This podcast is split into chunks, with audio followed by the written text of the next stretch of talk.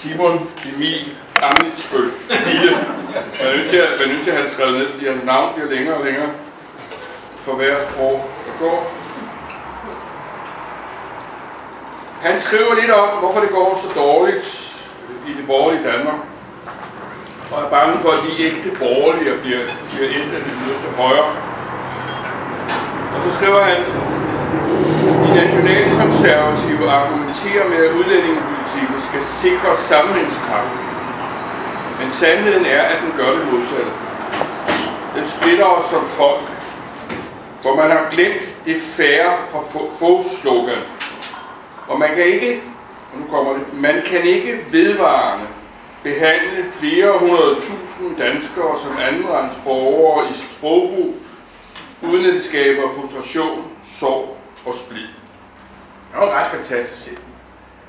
Af en, en indtil for nylig dansk indrigsminister, han må jo vide, hvordan man har det som indrigs, der siger, at man kan ikke blive ved med at behandle 400.000 mennesker som andenrangsborgere, uden det har nogle konsekvenser. Han har jo et eller andet sted, altså det være, være en del af den politik, som han så altså nu går imod og, og, og fred med det. Men det siger jo noget om fordomme, det siger noget om diskrimination, fordi det der systematisk behandling folk som andenrangsborgere er selvfølgelig et udtryk for diskrimination. Jeg vil sige lidt mere om, hvordan definerer man, og hvordan betragter man det, man kalder både systemisk racisme og strukturel racisme. Øh, men, men det er jo klart, at noget af det handler om lovgivning, og, og i Danmark har vi jo også i hvert fald diskriminerende lovgivning. Så kan man alt efter temperament diskutere, om det også er racistisk, det mener jeg nok, den er. Tager man, man ghetto-lovgivningen, så er det jo ligesom apartheid i Sydafrika, den var der også nogen, der sagde, det gør vi med de bedste intentioner, fordi det er bedst for alle. Det var der en del, der var uenige i.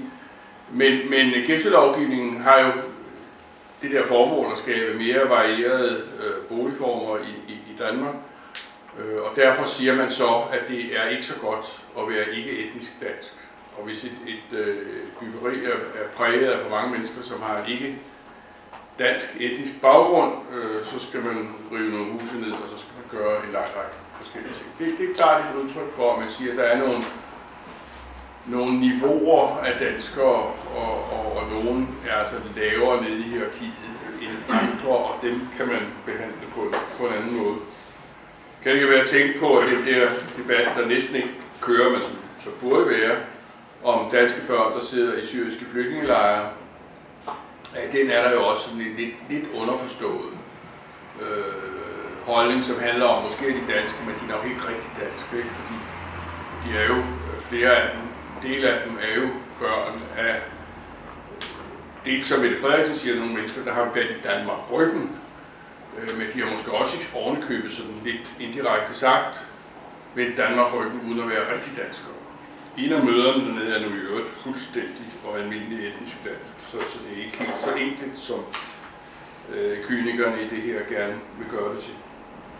Det er klart, når man, når man systematisk øh, øh diskriminerer som øh, Simon Emil Amnisbøl Bille siger, øh, så har det nogle konsekvenser, frustration, vrede, sorg.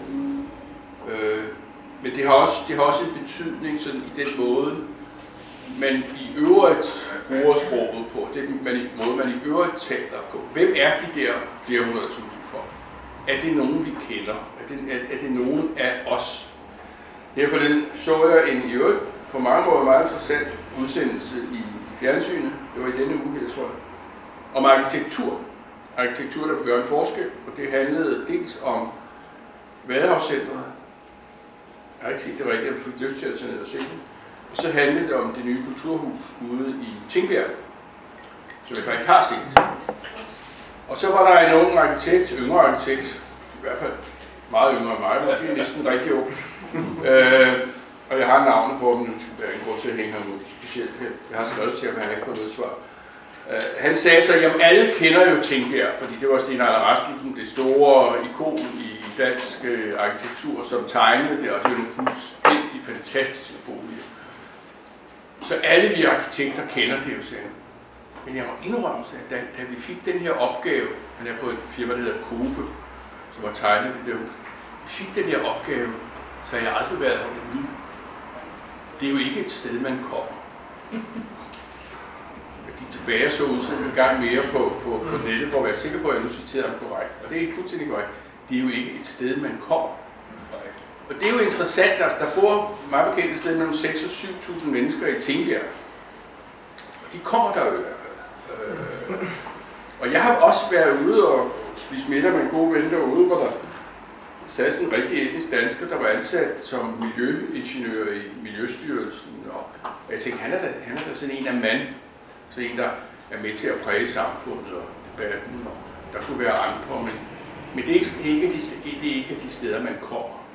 Og skrev sådan nok til ham, hvad mener du med, det ikke er sted, man kommer, når der bor 6-7.000 mennesker, ikke? fordi ude i det gode danske varme land, der er jo masser af gamle købsteder, som har langt færre end 6.000 indbyggere, ikke?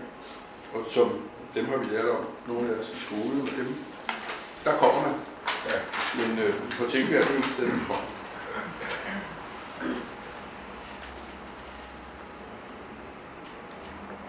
Så det er fordomme, når det bliver sat i system. Det er lidt vigtigt for mig at sige, at fordomme, diskrimination og også racisme, tror jeg findes i stort set alle samfund i verden. Man skal ikke gøre det til noget, som specielt handler om hvide mennesker i forhold til sorte eller, eller, eller brune. Det findes øh, alle mulige steder. Jeg har rejst meget i Afrika, og der er masser af, af samfund der, er masser af stater, som er præget af, at der er rigtig mange forskellige etniske grupper, og der er ofte kampe om magten mellem disse forskellige etniske grupper. Øh, det kan føre til racisme, gør det nogle gange. Øh, der er voldsomt øh, også fordømmende udtalelser fra magthavere imod øh, grupper, som, som ikke passer ind, eller som man ikke har lyst til at skal passe ind. Det kan være oprindelige folk i nogle lande, det kan være andre former for mindretals etniske grupper. Så racisme er jo ikke noget, noget specielt, øh, der handler om, om, om hvide. Men i den her debat, som jo kører meget nu, øh, både politik og informationer kører en hel stribe af, af eksempler på, hvordan øh, enkelte mennesker oplever racisme i, i hverdagen her. Øh, I det går man jo ind både og taler om individuel racisme og om det, man kalder systemisk eller, eller strukturel øh, racisme. Og, og det vil jeg godt sige en lille smule om, fordi det, det er selvfølgelig vigtigt. Det er klart, at den der strukturelle diskrimination, den systemiske racisme, er noget andet end racisme, der bare er, er baseret sådan på den enkeltes fordom. Det, det er når diskrimination, så vi ser det i USA, og måske i Danmark, er bygget ind i selve samfundets strukturer, ind i væggene og de bærende søjler i samfundet. Og måske også i lovgivningen, som jeg nævnte med, med øh, ghetto i, i, i Danmark, som klart, det kan slet ikke diskuteres, er diskriminerende, og så måske også øh, er racistisk. Men det er klart, at det her bliver særlig alvorligt, hvis, hvis denne strukturelle racisme finder sted i samfund, som historisk er bygget op med en overbevisning om, at den dominerende, typisk hvide gruppe, har og, og, og, og skal blive ved med at have en eller anden form for status. Som vi alle sammen kan se, det er i USA, og som det jo et eller andet sted også er øh, i Danmark, fordi det, det er sådan, det danske samfund er blevet skabt, og det er sådan, at det er, er, er blevet defineret. Det er samtidig en racisme, der historisk er baseret på ulige muligheder. Og det er jo derfor, fordi man kan have racisme på mange forskellige måder, og diskrimination på mange forskellige måder rundt omkring i samfundet. Men når en klar majoritetskultur optræder racistisk eller diskriminerende i forhold til en minoritetskultur, og når det hvad skal man sige, er et, et udslag af en, en historisk øh, udvikling, som har præget det samfund, så er det klart, at, at så har det et, et så er det særligt alvorligt. Så er det med til at fastholde, at dem, der føler sig sat uden for magten, også bliver ved med at være sat uden. Der er som sagt efter min opfattelse forskel på den systemiske racisme, og så den racisme, der kommer til udtryk individuelt. Men der er også nogle ligheder, og de to niveauer påvirker jo hinanden. Man kan sige, at ord er afgørende. Den systematiske eller systemiske diskrimination fra samfundets side er jo med til, eller kan være med til at få den enkelte til at føle, til at, føle at det er i orden at diskriminere. Fordi hvis samfundet diskriminerende grupper. gruppe, hvis samfundet med en ghetto-lovgivning på anden måde siger, at nogle danskere er ikke helt så meget danskere som os andre, øh, så er det jo også en form for retfærdiggørelse af individuel diskrimination. Og modsat, hvis dagligdagssproget diskriminerer, og vi tillader det, så bliver det også lettere for politikere at gennemføre strukturelt diskriminerende lovgivning. Så er der ligesom en opbakning til det, så er der måske øh, vælgere i det. Så de to typer af diskrimination forstærker gensidigt hinanden.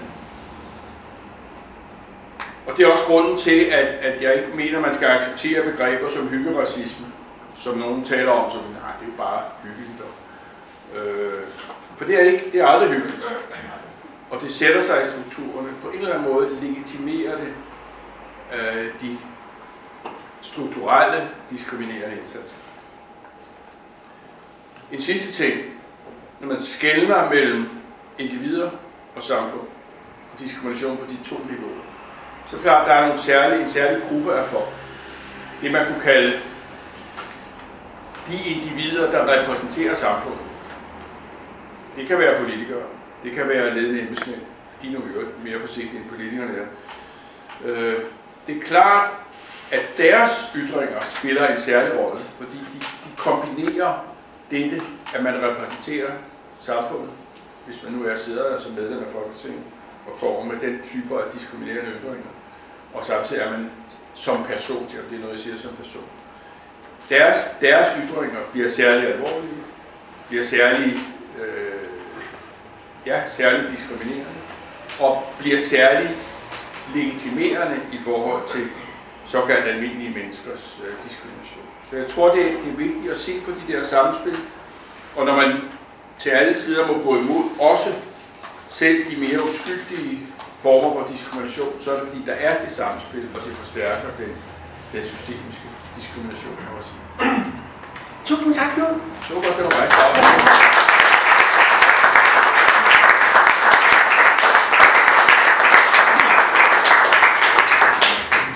startede med et uh, trut i hornet der, og jeg tror, at det bliver et uh, body trompet nu, når Michael Lang går på, fordi du lavede en digtsamling, der kom sidste år. Nej, nu er det faktisk forrige år, ikke? Nej, det er sidste år. Det er sidste år, som hedder uh, Melanin. Og uh, jeg håber, I sidder godt, fordi man bliver blæst lidt bagover, så hold lige fast i stolsæderne her, når Michael går i gang. Nu ved jeg ikke, om du tager de blide eller de voldsomme, eller... Jamen, jeg, jeg, tager, jeg tager de blide, tror jeg. Nå. Øh, men jeg vil også godt, måske i forlængelse af Knuds, eller som en kommentar til den aktuelle debat, øh, sige, at altså, den første sektion af min bog handler egentlig om sådan nogle oplevelser med hverdagsracisme. Øh, og det kommer jeg ikke til at læse op af, fordi det, det synes jeg, der er rigtig fokus på nu. Øh, og jeg er egentlig lidt kommet til et punkt, hvor jeg også mener, at det er med til at stanse debatten, diskussionen i forhold til, hvad skal vi så gøre ved det? Det er som om, at vi bliver ved med at have sådan en, Nå, men vi skal høre nogle flere fortællinger, vi skal have nogle flere vidnesbyrd. Er det nu også rigtigt? Findes der racisme? Og så skal vi bekræfte den. Øhm, Så du er ikke sur mere? jo, jeg, jeg, jeg er sur af, sur af dommeren til, men jeg tror også, at jeg er kommet lidt til en erkendelse af, at jamen, dem, der ikke har hørt det nu, de vil ikke høre det, og så må vi gøre noget. Øh, ja, så det var måske en kommentar til det. Øh, så læser jeg et par digte, som er blandt de blidere digte. Havet slugte min familie, mit sprog, mine drømme. Jeg kan ikke få vejret, jeg leder stadig efter dem. Selvom jeg har fået flere nye familier, er det altid det samme. Jeg kan ikke få vejret, jeg drukner i historieløshed. Jeg søger mit billede i spejlet. Jeg kan ikke få vejret, jeg kan ikke se mig selv i øjnene. Jeg har ingen øjne, jeg kan ikke få vejret. Tabet er absolut. De uendelige nætter fortsætter. Folk siger, det er forbi, men se mig. Tag lige og se. På mig er jeg ikke andet end en projektion. På det lærrede europæerne spændte ud over et helt kontinent for at blæse deres fantasier op. Jeg kan ikke få vejret. Folk kalder det oplysning. De kalder det civilisation. Jeg kan ikke få vejret. Det er næsten umuligt at tænke for den støj, der er i sproget. Jeg kan ikke få vejret. Jeg drukner i historieløshed, og jeg er ikke alene. Jeg er ikke alene. Jeg er ikke alene. Jeg vil række hånden ud. Jeg vil tage i hånden og forsøge at tage hånden om. Jeg vil se alt falde fra hinanden. Jeg er ikke bange længere. Jeg er barn af angsten. Jeg er aktivt afventende og levende og døde det går hånd i hånden, og Vesten går under, håber jeg, at vi kan suge en smule varme til os fra det, der uden tvivl bliver et prægtigt på.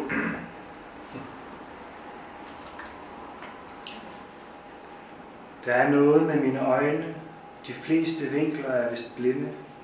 Som små villaveje, hvor børn leger, uden tanke for de horisonter, de voksne ikke har lyst til at se. Det er som om vinklerne er for hvide. Det er som om mine øjne er så blå, de aldrig har lært at se. Det var det, der fandt mig, men jeg opdagede hende på en rejse. I min videste fantasi fortærede jeg hendes mørke brune. Man bliver, hvad man spiser. Det er en simpel sandhed, som også strukturerer psyken.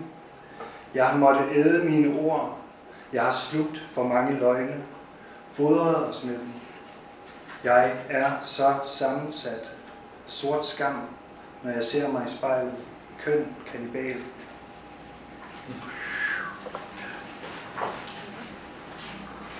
Ja, det var måske faktisk ikke helt rigtigt. Ja, så var det lidt Menneskeskoven ligger lige for, hvor vi mærkelige frugter hang og rødlede i træerne. Nu er vi tømmer i stedet, bearbejdet til ukendelighed, uendelighed, vestlige værdier. Vi var vestlige værdibesiddelser. Nu er vi snorlige stabler af afgrenede, afbakkede stammer, der ligger rundt omkring og er faret vild. Der er skove af træer, vi aldrig fandt. Der er bjerge af rødder, jeg aldrig finder tilbage til.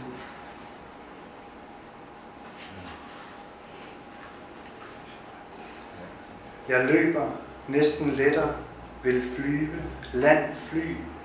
Jeg løber, fordi det er lettere at løbe end at stå. Jeg løber ikke væk, for hvis et andet sted fandtes, ville jeg være der nu. Jeg løber landet tyndt, men det jeg frygter, kan jeg ikke flygte fra. Jeg kan ikke undslippe eller undgå det. Jeg kan ikke gemme mig eller beskytte mig mod det. Men hvis ikke jeg forsøger, er det en stille død, der venter i det lange løb. Land fly, land fly, land fly. Jeg har altid lyst til at løbe. En fod hæves og sættes foran den anden, der gør det samme, så snart den første er færdig. Og den første gør det, og den anden gør det, og den første og den anden, og første og anden, og så videre. Kroppen synger, en hæl og en tog i falset, et knæ, der knirker og gør vrøvl, før det giver sig hen. En sjælden harmoni, min ven, for kroppen husker det hele. Kroppen husker det hele. Jeg er her, fordi de var der. Jeg er her. Jeg er her. Jeg er her. Jeg har altid lyst til at løbe. Af vildt voksende vildspor vil jeg vokse. Jeg vil vokse de voksne over hovedet.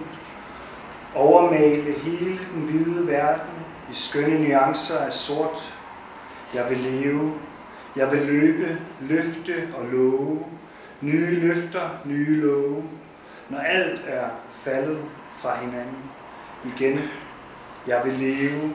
Jeg vil leve, rode og ruske, rodløst i rødderne, mens vi sammen sætter skud for skud.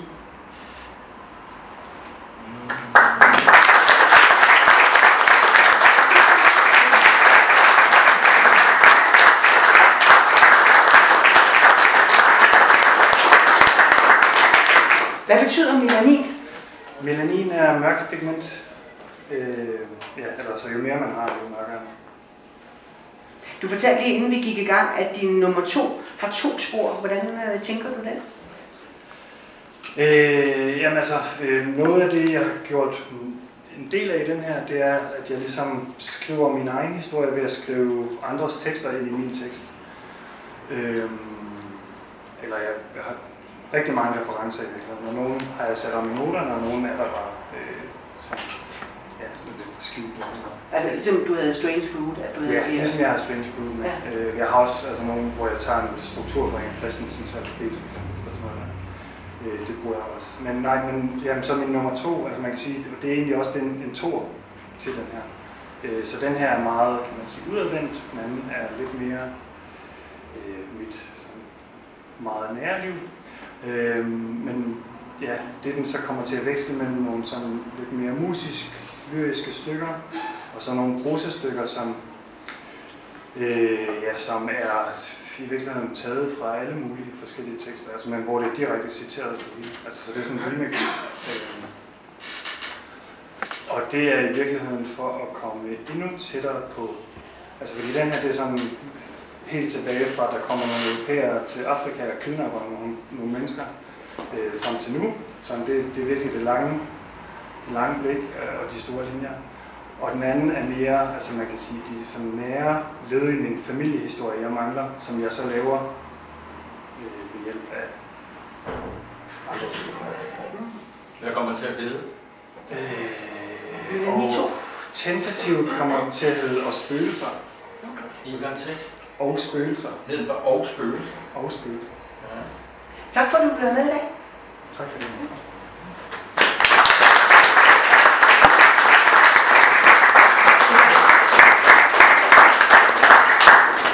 Katrin, så er det dig. Du, har, altså, du er filminstruktør, og du er forfatter, og du er lyriker. Kommer fra Færøen. Har lavet en af de første færøsk producerede film. Og i dansk distribution, der var Bye Bye Blackbird, nej ikke Bluebird, for nogle år siden. Altså jeg er helt vild med dine øh, bagateller. Fordi hvis der er noget, de ikke er, så er det bagateller. Du vil læse to af dem? Ja, det har jeg glædet mig til. Fordi jeg ikke måtte læse noget andet. Ja, det er rigtigt nok. Nej, dig og dine forelskelser.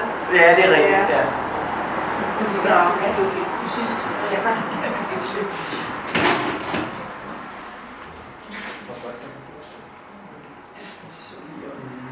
Orme. Hun hører ham på trappen. De tunge skridt. Altid de samme begravelseskridt. Når den døde er et lille barn. Om lidt vil han fortælle om det uskyldige menneskebarn nede i kisten, som herren ikke ondt et længere liv her på jorden. Fortælle om den bløde, kridhvide barnehud, der snart vil blive gennemboret af ormen ned i den sorte mund. Hun rejser sig fra sengen, går ned ad de stejle trin til køkkenet, hvor bedstemor står klar og venter på bedstefar, der er hjælpepræst. Bedstemor stryger hende hurtigt over håret, inden bedstefar dukker op i døren. Sammenbidt, i kridhvide skjortærmer. Han har sælerne faldet ned over enden, sætter sig tungt på bænken. Han kigger længe på hende. Så åbner han armene, og hun lader sig opsluge af hans favntag. Han løfter hende op på skødet, siger, at han har brug for hendes livskraft og styrke. Hans øjne er røde og fulde af blind angst. Hun er bange for at far vil i den, men endnu mere bange for at høre om alle ormene, der venter på barnet nede i jorden. Hun vil helst ikke høre på ham. Men det er så synd for bedstefar, der er nødt til at se på de smukke børn nede i kisterne og være med til at smide sort, snavset mål ovenpå den. Bedstefar græder. Skælder ud på vor herre, der har så travlt med at lade de små børn komme til sig. Bedstefar tror ham med, at hvis han våger at tage hans lille pige fra dem, så vil han ikke længere komme i hans hus. Bedstemor siger ikke noget.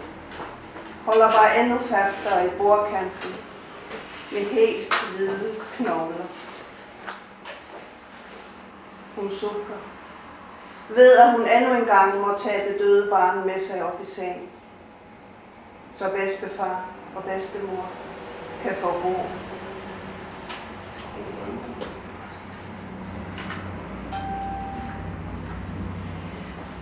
Sømændene.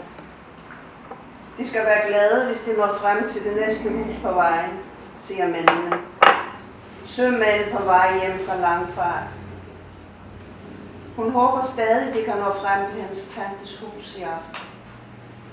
Hun vil hellere fra vild i sne, fryse ihjel som pigen med svålstikkerne, end sove i en fremmed seng med fremmede mænd og fremmede lugt.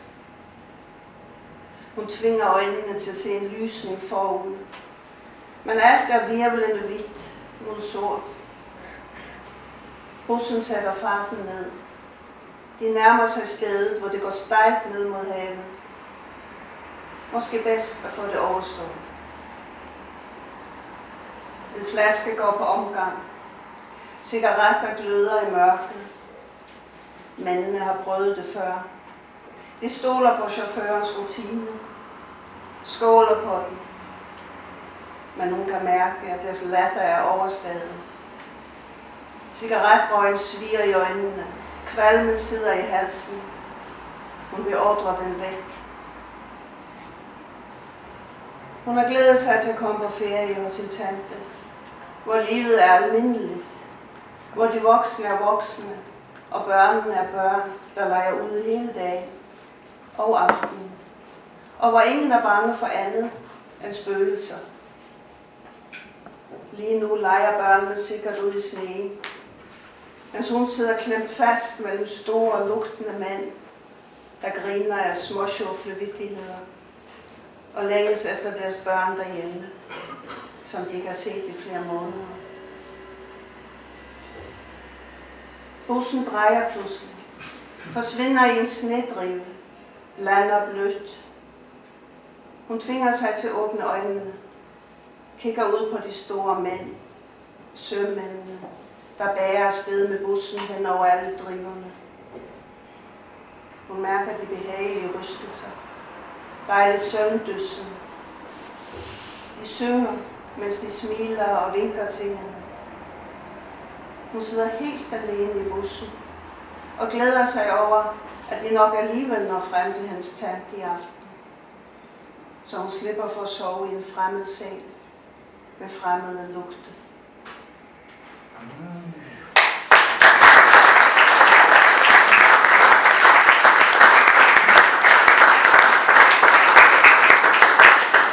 Nu er jeg lidt i dilemma, fordi jeg ser jo, at der klart er noget færøst, der er nogle fjelle, der er noget natur over det. Ikke? Ja, ja, det er for din skyld. Det var min skyld. Okay. Men, men omvendt så ved jeg også, at du er træt af at blive slået sådan i bås med, at du ligesom skal være eksotisk, fordi du kommer fra, Ja. fra, fra Island. Eller undskyld, fra Færøerne. så det er jo sådan lidt et dilemma, fordi man kan sige, det du skriver, altså det, det driver jo af de der landskaber, ikke? Jo, jo. Du har ikke skrevet i Hedehusen. Ah, jo, det er stadig Hedehusen. Ja, ja, men, Ja, ja, ja, ja. men, men det er jo helt tydeligt, at, at du tænker som en filminstruktør, fordi hver af dine bagateller er jo sådan et, et billede. Man ser det, når man får teksten, og så ligger der jo en, en helt anden virkelighed indenunder. Ikke? Jo. Har du, da du arbejder med det der, har du øh, kunne, hvad skal man sige, løsrive dig fra, at når du arbejder med, med billeder til film, så er det jo også på samme måde et, et billede, du laver, som du bagefter går ind og arbejder med. Jeg løsryger mig fra måden, jeg arbejder med film. Ja, fordi det virker jo meget filmisk. Ja, jamen det er jo så været skønt, når man skriver, fordi når man skriver filmmanuskripter, synes jeg, at det bliver, man er så bundet. Folk kan ikke tænke noget, det skal være så konkret, det skal være så kontant nærmest. Ikke? Du kan ikke, øh, altså en forfatter skal helst holde sig langt væk fra et filmmanuskript. Det er jo et arbejdsredskab. Og, øh, og det var min, ofte min fejl, det jeg gjorde, at når jeg skrev filmmanuskripter, synes de ofte, at jeg var for litterær. Altså, jeg havde for meget med, der er unødvendigt i et filmmanuskript. Replikker og lidt regibemærkninger, det er det, men jeg havde det med at male og gøre ved, ikke? Så derfor føler jeg nu, når jeg skriver den her slags, at øh, det giver mig en helt anden frihed. Og det er enormt, det, hvad skal man sige, befriende at få lov at komme og skrive det her. i stedet for filmmanuskript. Du har lavet den der skønne film, hvor der næsten ikke bliver sagt noget i, som øh, Sule Køber har lavet musik til. Hvad er den hedder? Ludo. Ludo, ja, som nærmest er, virker sådan helt bergmandsk-agtig. Og der bliver jo ikke sagt meget, men der er jo en masse undertekster. Ja, ja, altså den er, den er lavet over Den kan jeg anbefale. Hvor er den ligger? Man kan se den, jeg så den et eller andet sted. filmstrikken. Filmstrip, ja. Øhm, Den er stærk. ja, den er så, så lavet over et digt. Og der har jeg tilladt mig bare at lave, øh, lave det, som om jeg lavede en spilfilm, selvom det kun er et digt, der ligger til grund for det. Ikke? Og det er jo ikke tilladt. Altså, og det er det, der er med film i forhold til, når du skriver, at, at du har tilladelse til meget mere, når du skriver, end når du laver film. Sådan er det bare. Så der, jeg er begyndt at føle mig meget mere hjemme her i litteraturen, end i, i filmens verden. Og du skrev også, at du, det var ikke så lang tid inden, der kommer noget nyt fra dig. Er en roman. Men Du har jo sagt, at det der med romaner, det er ikke noget for dig. Nej, men øh, der blev jeg nærmest, øh, hvad skal man sige, jeg fik en øh, udfordring, eller og jeg greb det an mere, som om jeg skrev en masse noveller bare med de samme mennesker. Ikke? Fordi det der med at lade det udfolde sig, og så gør de det et eller andet, og så tager de noget tøj på, og så har de et eller andet forhold til. Nej, nej, heller en novelle der, hvad de laver der, og en novelle der med, hvad de laver der, og de samme mennesker. Og så, så sker der et eller andet, så skete der noget, så kom der pludselig en historie. Når den er vi færdig, så vi kan have med på festivalen næste år. Ja, den er kommet ud i marts. Åh, oh, det lyder godt. Ja. Men så, så er du med på holdet næste år igen, ikke? Jo, jo. Det lyder godt.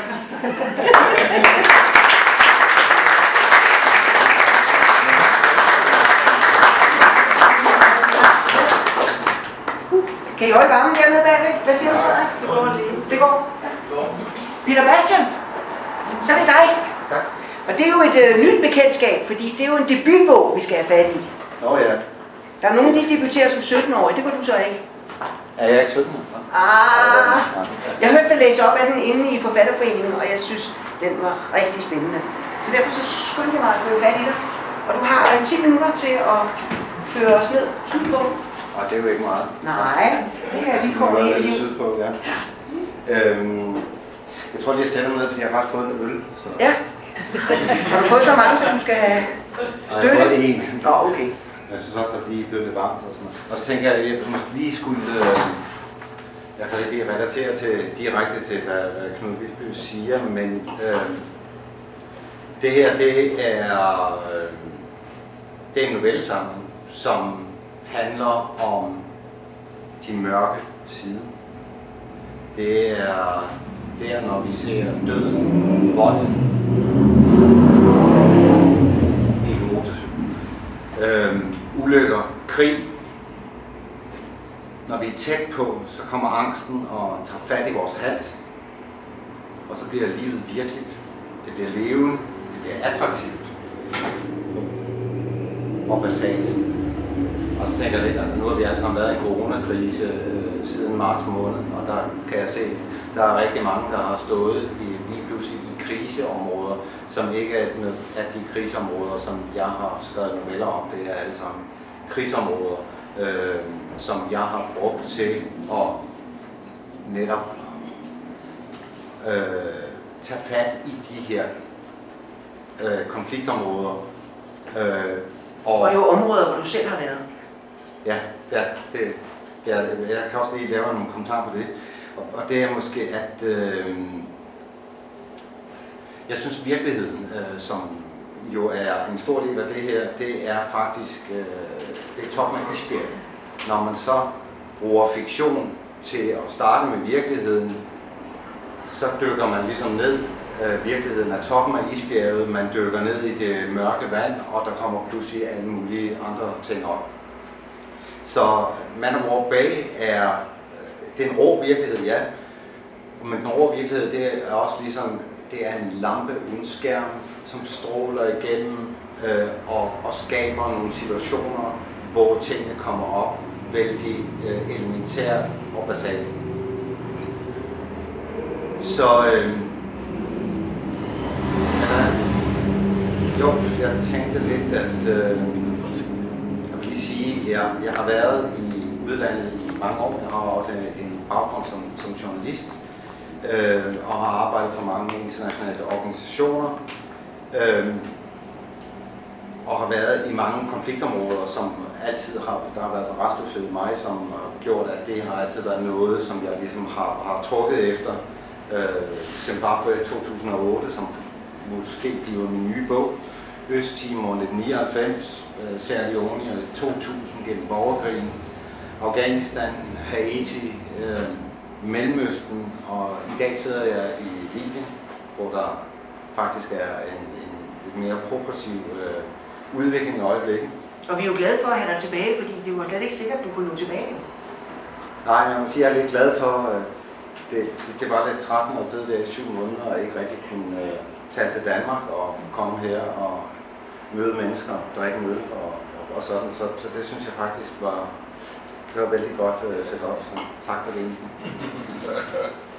øhm, så ja, nu synes jeg nu at snakke en lille smule om, hvad det er, jeg ligesom prøver på at adresserer i de her historier her. Ikke?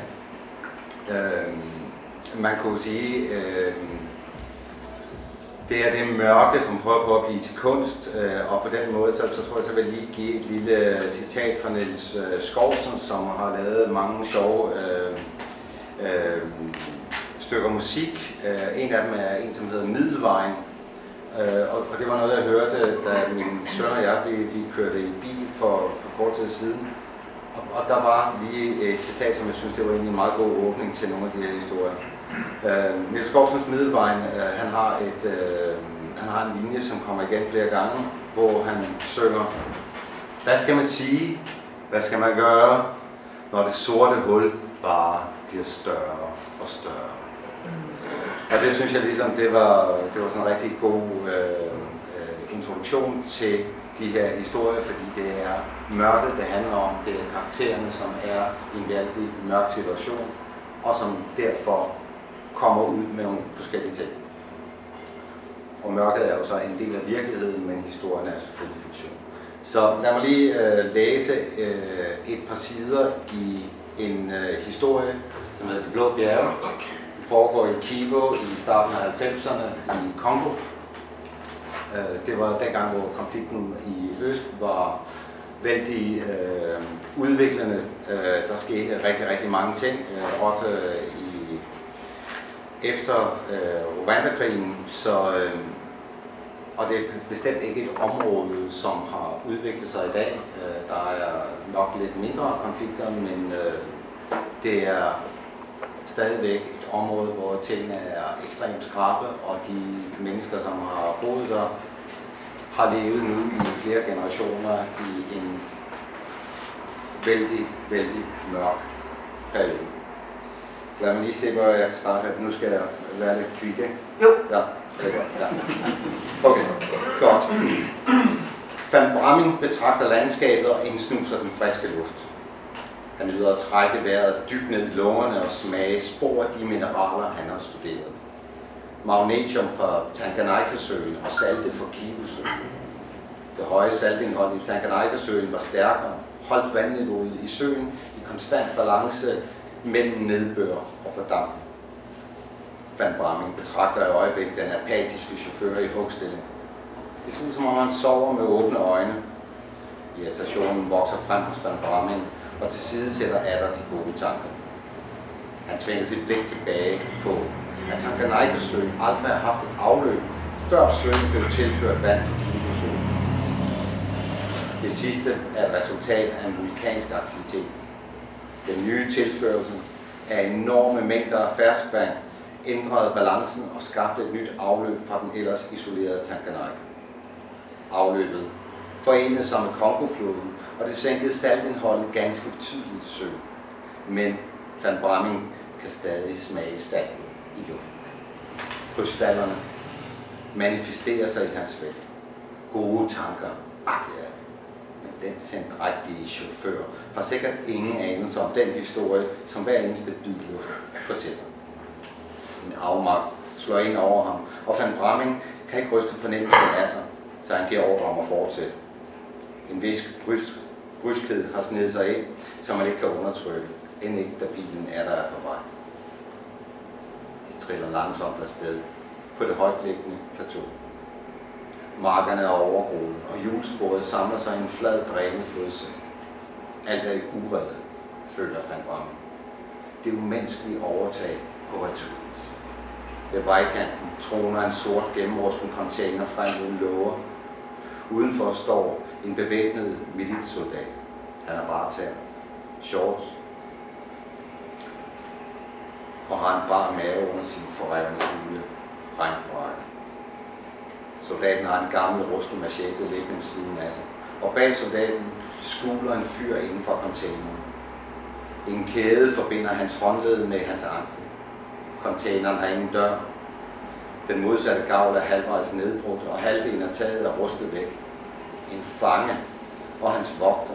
Men vogteren virker mere modfaldende end hans fange, der dog har lidt tag over hovedet. Van undrer sig. Absurditeten er lige så ram som stanken, der trækker ind gennem hans åbne vindue.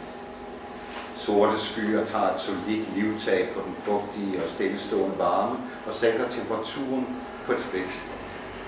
En kuldegysen griber Van Brandens krop og ryster den. I sidespejlet ser han containerduen glide ud af fokus. Foran bilen går en række pjaltede kvinder, som resolut tager flugten over marken, da de hører køretøjet nærmest.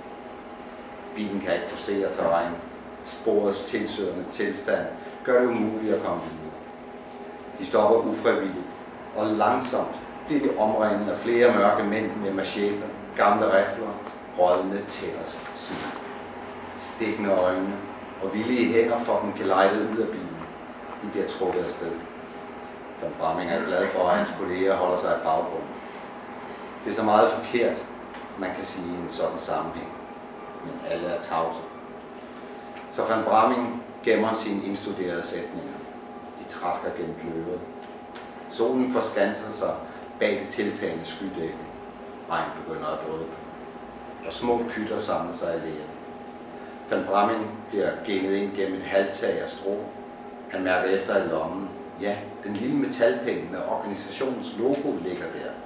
Parat til at begave lederen af denne militsgruppe, som konstant har hævet området det sidste år eller mere. Ak ja, det er ikke hans gode vilje, men von Bramming ved, hvad der skal til. Chaufføren har sat sig i hugstilling udenfor. Han sidder der og glor igen. Ved siden af chaufføren går en anselig dværghåne, høne, klukkende og pirkende i det våde lær. Den er usund og benet, og alligevel så roder den uanfægtet efter mad blandt de mennesker, som snart vil fortære. Almindelig på skræmmer hønen bort. Tre mænd gænder, sig, gænder folk væk og stiller sig foran panorama. En dreng sætter sig. Drengen er højst 10 år. Rent skin og ben. En animalsk krop med øjne, der er ved at proppe ud af sin hule. Van kigger skiftevis på mændene ved siden af drengen, med deres ansigter prøver intet. Hans blik fanger chaufføren ud af regnen, som trodsigt ser tilbage med blodsprængte øjne. Stemningen er tavs og mættet af foragt. Van Bramming kigger igen på drengen og genkender amuletten omkring hans hals.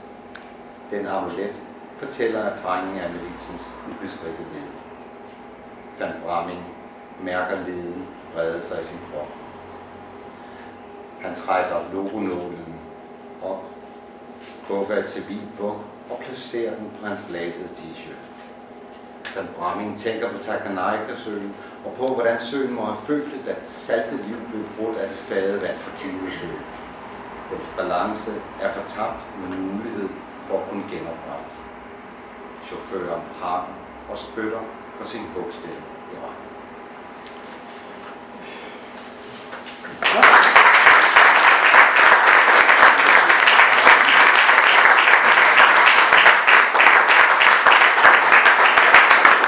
Tusind tak skal du have.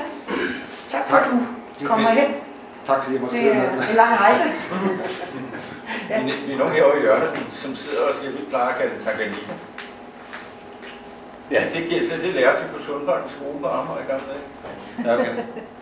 Altså, ja. Ja. Jeg, jeg, Ja. siger, jeg siger jo bare, hvad jeg har hørt, når Ja, jeg var i. Kongo, men ja, ja. Okay. eller i Kenya. Taler andre. Kongo. Nu skal vi fra, ja, nu skal vi fra Somalia til Danmark. Den næste tekst er skrevet af Harley Schmidt Sørensen. Hun er desværre syg, så hun er her ikke i dag. Men det gør faktisk, jo selvfølgelig er det ærgerligt, hun ikke er her i dag. Men det lykkelige er så, at uh, Rebecca Langley alligevel skulle have fremført hendes tekst. Og du er her heldigvis, og det er dejligt. Og du er skuespiller, Det er jeg nemlig. og øhm, du har fået teksten. Det er sådan en, en mellemting mellem skønlitterær tekst og en, en dramatisk Mm. tekst. Og øh, ja, jeg synes, du skal læse den først. Yes. Fejlfart kvinde til vejledning. Siden jeg var lille, har jeg haft en drøm om, at jeg en skøn dag kunne blive til noget. Ikke noget særligt og heller ikke noget stort, men bare noget, som kan bruges i samfundet, som vil give mening for andre mennesker. Det kunne fx være at tage en uddannelse for at kunne hjælpe andre eller gøre gang i samfundet. Sådan noget almindeligt. I dag er jeg en stærk, målrettet kvinde på 25 år. Politibetjent, single og bor i København er utrolig veltrænet, høj, sort og smuk. Siden jeg var 16 år, har jeg trænet hårdt for at blive en fysisk stærk kvinde. Efter jeg blev færdig med gymnasiet, tænkte jeg meget grundigt over, hvilken uddannelse jeg skulle vælge. Jeg kan huske, der hang en plakat ude gang til gymnasiet. I skal huske at komme til fællesvejledning og uddannelse den 22. juni. Efterfølgende er der også individuel studievejledning. Jeg mødte op på skolen, og efter fællesmødet gik jeg op til skolens kontor og sagde til sekretæren, at jeg gerne vil have en samtale med en af studievejlederne. Efter der var gået cirka en halv times tid, kom en kvinde midt 60'erne med kort klippet hvidt hår og et stort smil gående over til mig og sagde goddag og rakte mig hånden. Jeg hedder Pia Hansen og er uddannelsesvejleder. Kom med mig. Det er godt, du er kommet i dag, så vi kan få en samtale om din fremtid. Jeg svarede ja med lav stemme. Øh, jeg har brug for rådgivning om uddannelsesvalg. Pia vendte sig mod mig og sagde, at jeg var kommet til det rigtige sted.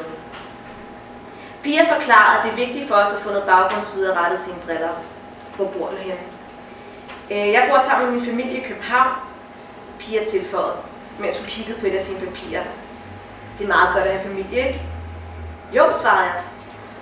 Undskyld, men jeg vil egentlig også gerne vide, hvor din familie oprindeligt kommer fra. Øh, er Danmark, København ikke svar nok? Nå, nå, okay. Har du en kæreste? Nej, svarede jeg meget tydeligt. Er det fordi, du ikke må på grund af din religion? Nej, sagde jeg. Har du nogle danske venner? Ja, mange venner. Så du er en af de heldige, som er blevet integreret hurtigt i vores samfund, var? Ja, svarede jeg. Efter en kort pause.